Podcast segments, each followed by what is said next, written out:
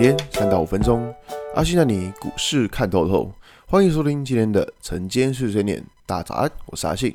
今天是十一月十五号，礼拜二。先来为大家整理一下昨天的美国股市。道琼指数下跌两百一十一点，跌幅零点六三个百分点。纳斯达克下跌一百二十七点，跌幅一点一二个百分点。S&P 500指数下跌三点三三点，跌幅零点八四个百分点。费城半导体指数下跌二十六点，跌幅零点九七个百分点。所以美股四大指数算是一个涨多拉回的情况啊，不过这个拉回的幅度也不算太大，那整体指数也还在五日均线之上，所以说我们会讲说现在是一个涨多的拉回。那在今天最大的消息应该就是我们的呃巴菲特股神巴菲特他他去买了台积电的，因为在这他有公布就是在有那个十三 F 的报告嘛，这个之前我们在影片有跟大家介绍过，就是说你可能看到就那种历史很有名。的，比如说像是那个 Michael Burry 那个大麦空的主角，然后或者像是巴菲特，或像是一些就是呃很有名的投资人，然后他们他们可以买的股票会揭露在十三 F 的报告里面，然后在十三 F 报告里面呢，揭露出来就是大家发现，诶，巴菲特竟然去买了台积电呢？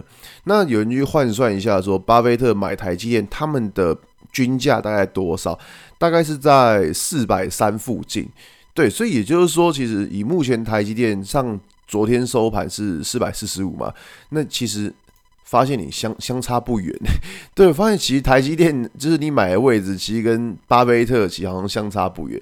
那当然，这个东西是就是我觉得是目前最今天比较大的一个新闻呐，因为今天早上看到各大那个脸书媒体啊，反正什么之类都在讲说台巴菲特来买台积电的。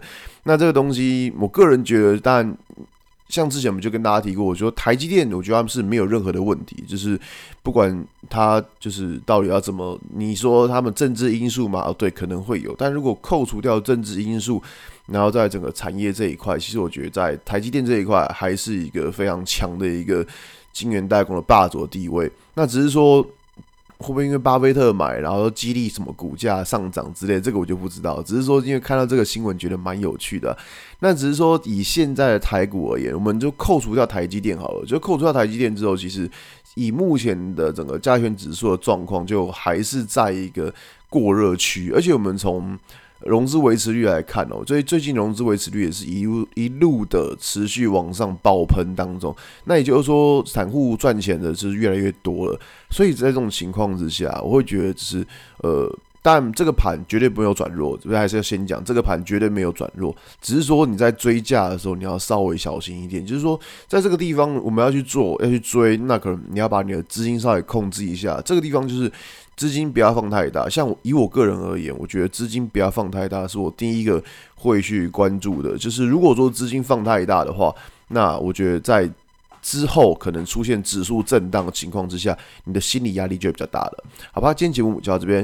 如果你喜欢今天内容，记得按下追踪关注我。如果想知道更多更详尽的分析，在我的专案给通勤族的标股报告书里面有更多股种茶分享给大家哦。阿信晨间碎碎念，我们明天见，拜拜。